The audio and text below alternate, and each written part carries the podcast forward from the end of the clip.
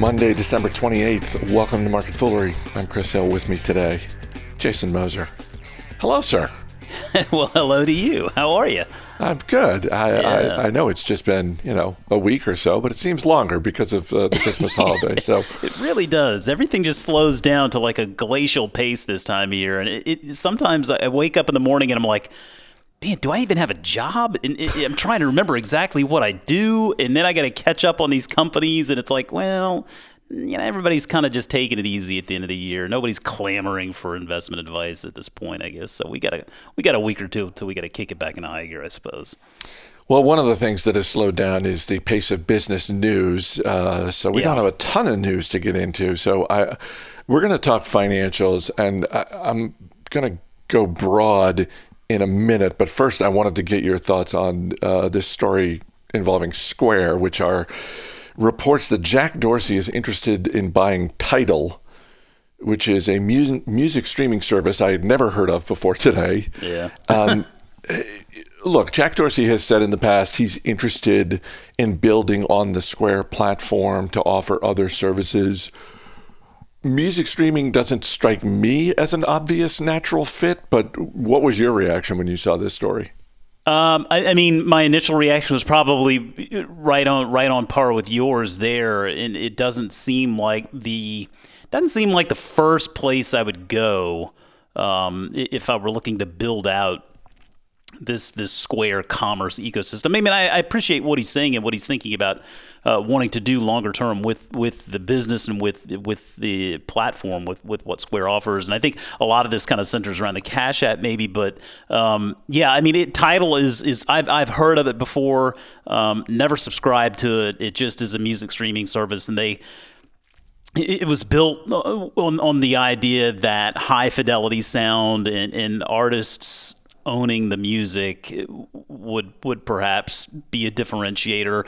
And maybe a time ago that was at least the high fidelity, but it's not anymore. I mean, you're seeing companies from Amazon and Spotify to Apple are all investing in, in that same level of level of delivery there. So you know, I mean, I don't know there's anything with Tidal that makes me think, oh wow, that's some big differentiator that makes me want to you know consider uh, dropping my Spotify subscription because they don't have even anywhere close to the catalog that Spotify has, um, or, or Apple for that matter. And and when you look at the actual business, I mean, they, they don't have anywhere near the subscribers. I mean, I think the number around 2016 Tidal reported uh, somewhere in the neighborhood of three million subscribers, which is just a, a fraction, just a, a just a fraction of, of what you'd find on Spotify and Apple. And really, that is one of the biggest advantages with with that line of work in music streaming is the size of your customer base.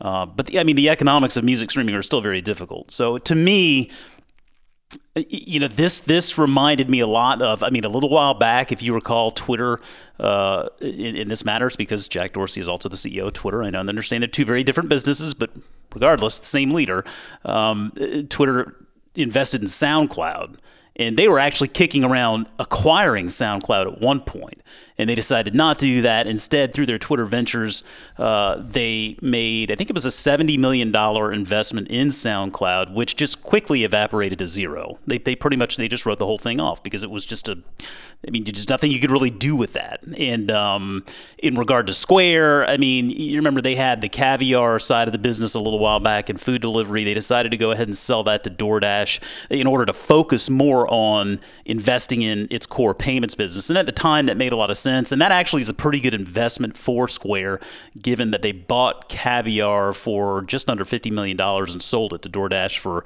I think, just a little over 400 million.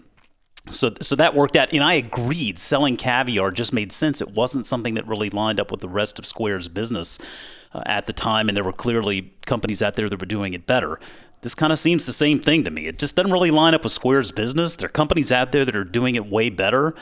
Diversification is a thing. You got to be really careful. It's going to be interesting to see if they proceed with this because uh, there's a price at which it's worth the risk.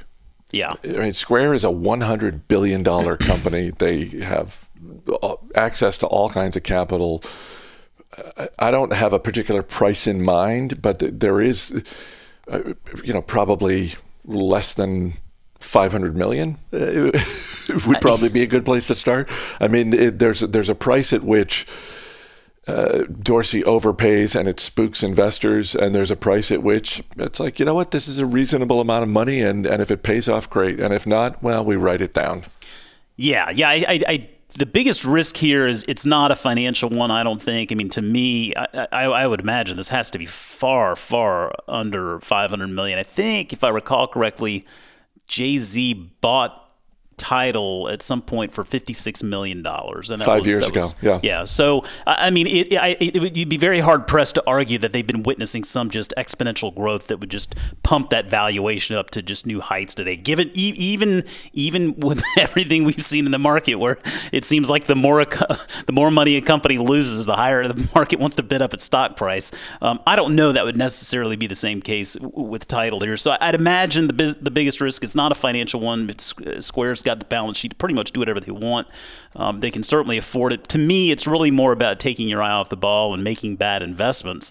Um, it seems to me the most the argument I see folks using to justify this, if it actually does happen, is that this could be an acquisition tool and a brand building vehicle for the Cash App. And I mean, they're doing all sorts of things with the Cash App now. I mean, but they are uh, more finance related. I mean, whether it's transferring money or trading uh, stocks or, or buying Bitcoin, uh, music streaming doesn't really line up with those.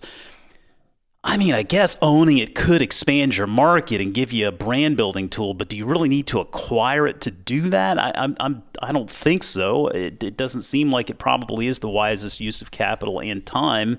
Uh, but with that said, yeah, I mean, I mean, it, it's it's something that if if they if they decided to go through with this and it didn't work out, I mean, it sure it, it, it, it would be we would forget about it pretty much as quickly as we forgot about SoundCloud and Twitter. I mean, that was just kind of one of those things that ultimately didn't really affect the business, didn't matter.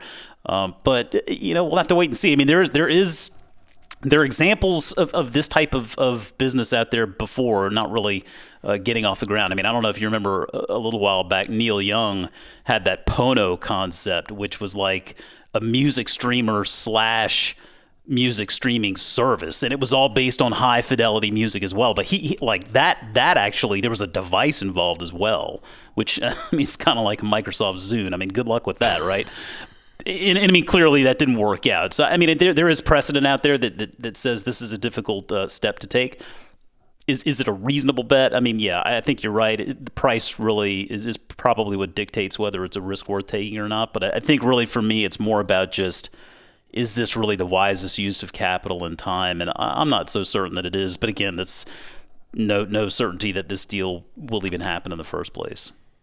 I have no memory of that Neil Young device. Well, you're not the only one. so later in the week, we're going to record our 2021 preview for Motley Fool Money. I don't know if we're going to get into this topic on the show, but since you host the financials episode of Industry Focus, let's let's get your thoughts on the financial industry. I mean, looking back on 2020, financials it was kind of a mixed bag in terms of how the stocks did across the industry. So, first and foremost, how optimistic are you about the financials industry in 2021?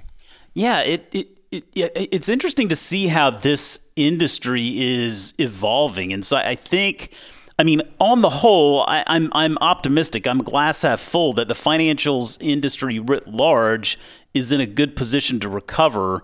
Um, but it's it's not to say that the entire financials industry really had a tough 2020, right? It, it sort of breaks down into what type of financials you're talking about. And so if you if you look at something like the S&P 500 financials index, uh, and that comprises mostly uh, banks and insurance companies. I mean that that index is still down about six percent for the year, and it's trailing most most other sectors.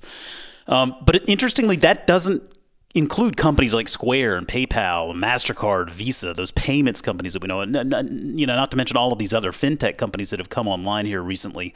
And so, to me, I, I, I see a year coming up where I think both fintech and I think financials uh, uh, are, are gonna are gonna do okay. I think it, the the banking sector to me is going to be one that's really interesting, and we talked about this before in regard to J.P. Morgan and some of the things that Jamie Dimon had been saying uh, recently in regard to how their business is shaking out, how he sees 2021 shaking out. It's going to be possibly sort of a, a, a, tough first half of the year with some some tailwinds picking up for the second half of the year.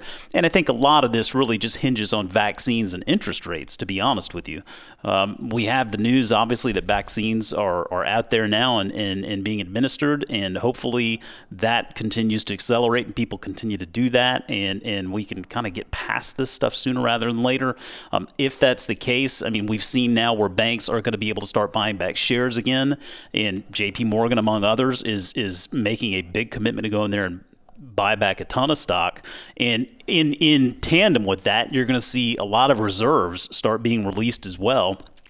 So if we can see vaccinations, economic activity picking back up, the potential for interest rates to start pushing back up a little bit, all of this leads to perhaps a little bit more on the borrowing side as well. Consumers are, are able to borrow a little bit, and, and, and I mean that obviously is, is bank's bread and butter for the most part. I mean you could see an environment where uh, banks proper would be set up for a pretty good 2021. And, and I think that you couple that with fintech. To me, I mean, fintech is going to be a, a, part of the the economy that's just going to continue to do well. I mean, I don't think every company out there is going to do well, but I think I think that a lot of them are going to do well. And, and one of the things I looked at here for 2020. Uh, because we talk about the war on cash basket on the show a lot, and, and it's been a little while since since we introduced that. But in looking at how that war on cash basket performed in 2020, remember that's Mastercard, Visa, PayPal, and Square very, very interesting to see the discrepancy, the disparity there between the two. With MasterCard and Visa, actually, I mean, they were up for the year. They underperformed the market, though, uh, just, just, just by a touch. Whereas PayPal and Square, I mean, PayPal up 122% uh, to, to date. Square up 267% to date, outperforming the market handily. And so you've seen on the fintech side, the payment side, there's been a little bit more a little bit more growth there versus the underperformance of the banks and the insurance side. But I do think that if we if we see the economy turning back around, I mean that, that could really that could really be uh, those could be some nice tailwinds for, for both parts of the financials industry, and, and I, I would be very encouraged. It's interesting, though, because if you think about the economy opening up, particularly small businesses, so many uh, of which have been hit really hard this past year, they're going to be, uh, in a lot of cases, looking for loans to get going again. Um, you mentioned the interest rates. That's, I mean, that's that's kind of a double-edged sword for the banks, right? Yeah. Because on the one hand, if interest rates are low, then presumably they're going to get more small business, uh, you know, coming in the door and looking for loans. Um, although, you know,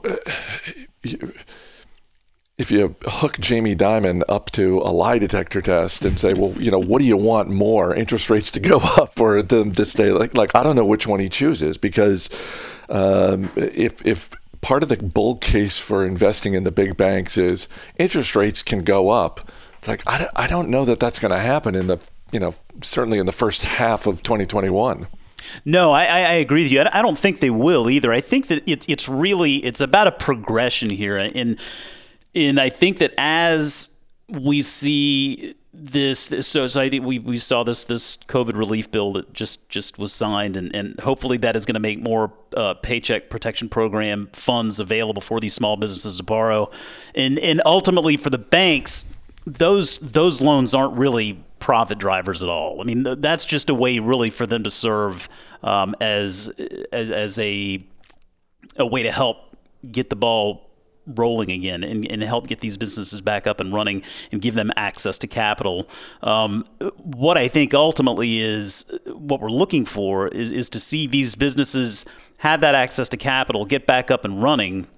And as these businesses get back up and running, then the after effects of that in in consumers coming back to shop, employees keeping their jobs and making making a, paycheck and, and, being able to spend that money, uh, being able to pump that money through the economy. And I, I, think that is probably where you would see that second half of the year, that impact become a little bit more apparent, uh, particularly if then consumers can can get back to borrowing a little bit. And and at that point you see that demand start pushing back up. Perhaps you can see interest rates start pushing back up in a, in a healthier economy. That would be i think a little bit further down the line.